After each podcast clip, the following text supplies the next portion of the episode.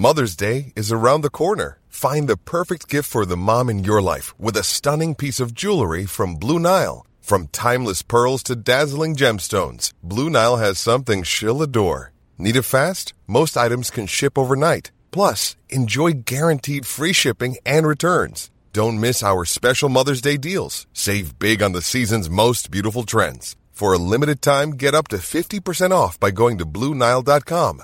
That's BlueNile.com.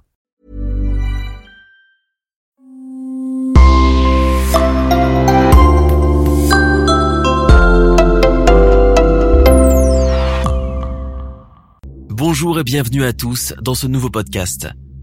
Avant de commencer, nous voudrions remercier les deux personnes qui nous soutiennent sur Patreon, Christophe et Jenny. Votre soutien nous aide énormément. Si vous souhaitez vous aussi vous impliquer un peu plus dans la réalisation de ce podcast, il vous suffit de vous rendre sur patreon.com slash le coin du crime. Merci et on commence. Nous vous racontons aujourd'hui l'histoire de celui que la presse a appelé le boucher de Rostov, mais aussi l'ogre de Rostov ou encore le tueur de la perestroïka. Il s'agit d'Andrei Romanovitch Chikatilo, le plus grand serial killer de l'Ukraine soviétique de l'époque. Dans les années 80, il a commis pas moins de 50 meurtres d'une sauvagerie sans pareille. Voici son histoire.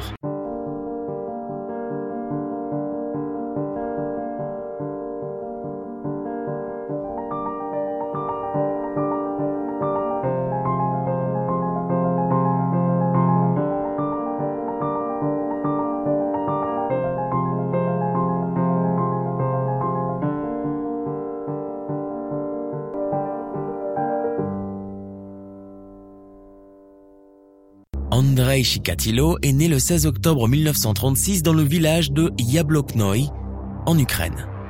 Ses parents étaient des agriculteurs qui vivaient dans la misère. Son enfance est perturbée. Andrei a vécu la famine dans sa jeunesse. Sa mère lui raconte que son frère Stepan, de 4 ans son aîné, fut mangé par ses voisins qui mouraient de faim. Son enfance a sans doute été bercée par les histoires morbides de cannibalisme. La guerre débute alors qu'Andrei est âgé de 4 ans. Son père se fait prisonnier dans les premiers combats et Andrei partage la couche de sa mère qu'il mouille de pisse régulièrement. Sa mère le bat en déchargeant sa tristesse et sa frustration sur lui. La guerre faisant rage, il n'était pas rare qu'Andrei croise des cadavres sur son chemin. Il en était à la fois effrayé et fasciné.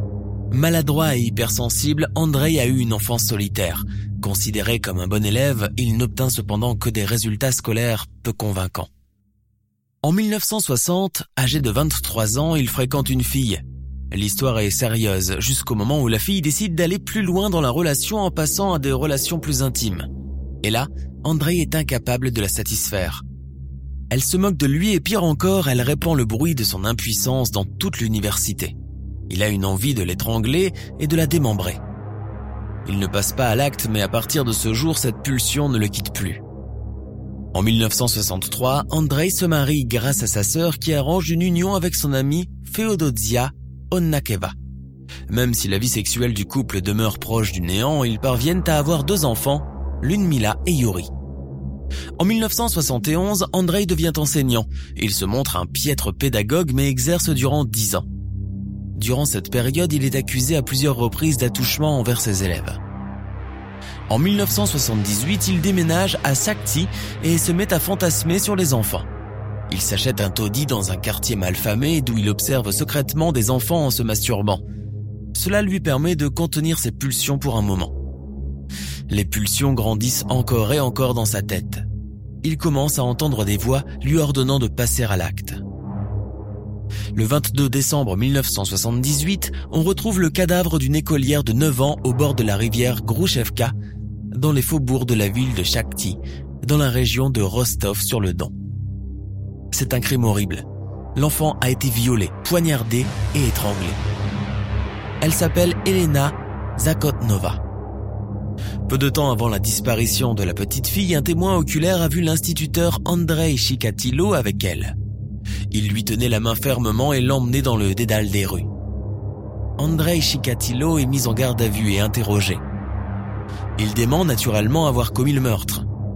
D'autant plus qu'on découvre que c'est un honnête père de famille et un membre assidu du Parti communiste. On le remet en liberté lorsque sa femme témoigne en sa faveur. Il était à la maison à l'heure du crime. L'instruction s'oriente alors vers un autre suspect, Alexandre Kravchenko, criminel en liberté conditionnelle, condamné déjà pour meurtre et viol. À l'issue d'une garde à vue musclée, ce dernier avoue l'assassinat de la fillette. Et malgré sa rétractation ultérieure et les incohérences du dossier, il est condamné à mort et exécuté. Alors qu'en réalité, il était innocent et que le monstre est toujours dans la nature. Le 3 septembre 1981, après trois ans, un autre crime aussi horrible survient, avec le même mode opératoire et la même cruauté, comme s'il avait été perpétré par le même meurtrier. La victime est une jeune prostituée de 17 ans, Larissa Tchatchenko. Elle est étranglée, violée, poignardée et traînée dans la boue. Andrei Chikatilo est encore dans les parages. Bizarre? Non. Andrei Chikatilo vient de commettre son deuxième meurtre. La violence de son acte lui procure un plaisir intense, et encore une fois il passe entre les mailles du filet. Il n'est pas du tout inquiété par cette affaire, il bénéficie d'une chance inouïe, il se sent intouchable et il ne va plus pouvoir s'arrêter. Neuf mois plus tard, le 12 juin 1982, il tue une fillette âgée de 12 ans. Lyubov Biryuk. Cette même année, il perd son emploi d'enseignant à l'école minière. On l'apercevait souvent dans les couloirs en train d'observer les élèves et de se masturber. Certains élèves le dénoncent même pour des attouchements qu'il s'est permis sur eux. Le directeur de l'école préfère ne pas porter plainte car il ne veut pas ternir l'image de l'établissement. Il le met à la porte et c'est tout. Andrei a beaucoup de chance, comme toujours. Il comprend qu'en étant un fervent communiste, il arrivera toujours à avoir les faveurs de la milice soviétique, qui fait office de police au temps de l'URSS. Il comprend qu'il peut toujours s'en sortir en se montrant bon communiste. En effet, grâce à son adhésion au Parti communiste, il retrouve du travail il est embauché dans une usine de fabrication de matières premières à Rostov. Durant les douze années qui vont suivre, Andrei se met désormais à tuer sans relâche. Il n'a plus qu'une idée en tête, retrouver cette sensation de puissance qu'il n'arrive à atteindre qu'avec ses victimes. Une vive excitation encore et toujours, une pulsion sexuelle qu'il ne satisfait que de cette façon. Il ne peut plus s'arrêter et il commence à développer un schéma d'attaque il s'en prend aux fugueurs et aux prostituées qu'il repère dans les gares et les arrêts de bus. Il leur promet des cigarettes, de l'alcool ou de l'argent avant de les attirer dans des zones forestières voisines où il les attaque sans merci. Andrei poignarde ses victimes et les étrangle méthodiquement.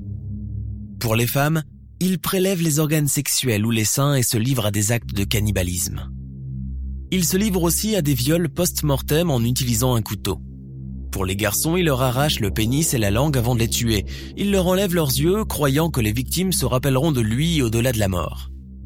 Il tue encore et encore. Sa course macabre continue et enfle de mois en mois. Plus rien ne l'arrête. Malgré les similitudes entre les assassinats, notamment le mode opératoire, la milice refuse que le bruit court sur un tueur en série ukrainien. Donc, la presse n'évoque pas l'affaire, même si 600 policiers travaillent sans relâche sur cette histoire la population ignore l'existence d'un monstre dans les parages. Ce n'est qu'après le 13e meurtre que la presse commence à en parler un peu. En 1983, le major Mikhail Fetizov, détective à Moscou, a assumé le contrôle de l'enquête. Il recrute les meilleurs spécialistes en criminologie de la police soviétique comme le lieutenant Viktor Burakov, véritable profiler qui va s'aider du psychiatre Alexandre Bukhanovsky pour établir le profil psychologique du tueur. Victor Burakov va aussi interroger de nombreux psychopathes et tueurs en série pour tenter de comprendre. Mais les progrès de l'enquête sont lents. D'après les preuves médico-légales réunies sur chaque corps, la police est convaincue que le meurtrier appartient au groupe sanguin AB. Des échantillons de cheveux gris identiques sont également récupérés. On réalise plus de 500 000 contrôles et 165 000 prises de sang. Sans succès. Un gigantesque travail qui ne mène à rien. En septembre 1984, les efforts de la police se sont considérablement intensifiés et des opérations de surveillance massive sont organisées pour cibler la plupart des centres de transport locaux. Andrei Chikatilo est arrêté pour comportement suspect à une gare routière de Rostov. Il abordait un groupe de jeunes filles. La fouille de sa mallette montre qu'il était en possession d'un couteau, d'une corde et d'un pot de vaseline. On réalise une prise de sang, mais là encore, la chance est avec lui. Les policiers ne trouvent aucune correspondance entre le groupe sanguin d'Andrei et celui déterminé par l'analyse du sperme retrouvé sur les victimes précédentes. Le groupe sanguin d'Andrei Chikatilo est de groupe A, alors que celui de l'analyse du sperme retrouvé est de groupe AB. Après sa libération, Andrei se remet de suite à tuer et réussit tout de même à rester discret jusqu'au 6 novembre 1990, date à laquelle il tue Sveltlana Korotich, une jeune femme âgée de 22 ans. Des témoins le voient en train de quitter l'endroit où le corps est retrouvé. C'en est fini de lui. Le lendemain, il est arrêté près de chez lui et cette fois-ci, on ne le relâche pas. Les indices et les témoignages le confondent. Après 15 jours d'interrogatoire acharné, Andrei Chikatilo nie fermement. Le lieutenant Burakov décide de permettre au psychiatre Alexandre Bukhanovski, qui avait préparé le profil du tueur en série, de parler à Andrei Chikatilo, sous prétexte d'essayer de comprendre l'esprit du tueur dans un contexte scientifique. Une très bonne idée, car Andrei, clairement flatté par cette approche, s'est ouvert au psychiatre. Il avoue tout, fournissant de nombreux détails sur tous ces meurtres, et a même conduit la police sur les lieux où des corps n'ont jamais été découverts. Andrei finit par avouer 56 meurtres, alors que la police n'avait encore dénombré que 36 victimes. On découvre, après le prélèvement sanguin et du sperme d'Andrei, une bizarrerie très rare. Il présente une histocompatibilité différente des cellules sanguines et du sperme. Cela explique pourquoi le sperme n'est pas du même groupe sanguin que le sang du meurtrier. Bien que ce soit un monstrueux psychopathe, Alexandre Bukhanovski le déclare saint d'esprit et apte à être jugé. Le 14 avril 1992 s'ouvre son procès. Andrei Chikatilo est maintenu tout au long du procès dans une cage de fer conçue pour le tenir à l'écart des proches de ses nombreuses victimes. Son comportement dans le tribunal varie d'ennuyeux à maniaque. À deux reprises, il laisse tomber son pantalon, exhibant ses parties génitales à la cour. Plusieurs fois, il souffle d'impatience ou baragouine des phrases sans sens. Il annonce aussi être enceint et avoir des montées de lait à cause des radiations. Dans un premier temps, il nie avoir commis les meurtres qu'il a avoués lors de la garde à vue. Puis, il invente d'autres victimes. Son avocat plaide la folie, mais les experts psychiatres sont unanimes. Il est parfaitement sain d'esprit. Lors du prononcé du verdict, Andrei Chikatilo se met à chanter et on l'expulse du tribunal. Andrei Chikatilo est reconnu coupable de 52 chefs d'accusation de meurtre sur 53 accusés de meurtre et condamné à mort pour chacun des meurtres. Il est exécuté d'une balle dans la tête le 14 février 1994 dans une prison soviétique. Andrei Chikatilo est un personnage démoniaque à qui l'on ne peut trouver d'excuses à travers son enfance tragique. Non, une enfance malheureuse ne peut justifier l'injustifiable. Andrei Chikatilo rôdait autour de chaque victime, la flattait pour bien pouvoir lui sauter dessus. Il poussait l'horreur jusqu'à mâchouiller avec délectation un morceau de sein ou de langue. Qui peut bien pouvoir faire cela? Sinon une incarnation du mal absolu. Nous sommes à la fin de notre émission du jour. N'hésitez pas à écouter les autres émissions du podcast et à prendre 5 secondes pour nous laisser un 5 étoiles sur iTunes. C'est vraiment très important pour nous. Vous pouvez aussi vous abonner pour ne pas rater les prochains épisodes et nous suivre sur Facebook pour nous en proposer de nouveaux. Merci et à bientôt.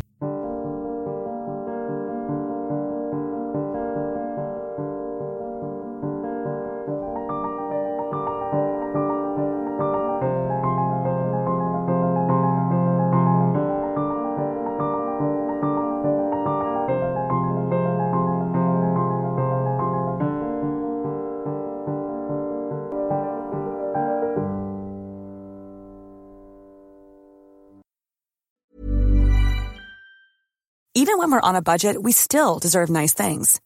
Quince is a place to scoop up stunning high-end goods for 50 to 80% less than similar brands.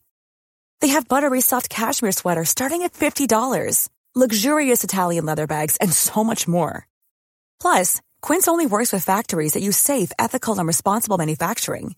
Get the high-end goods you'll love without the high price tag with Quince.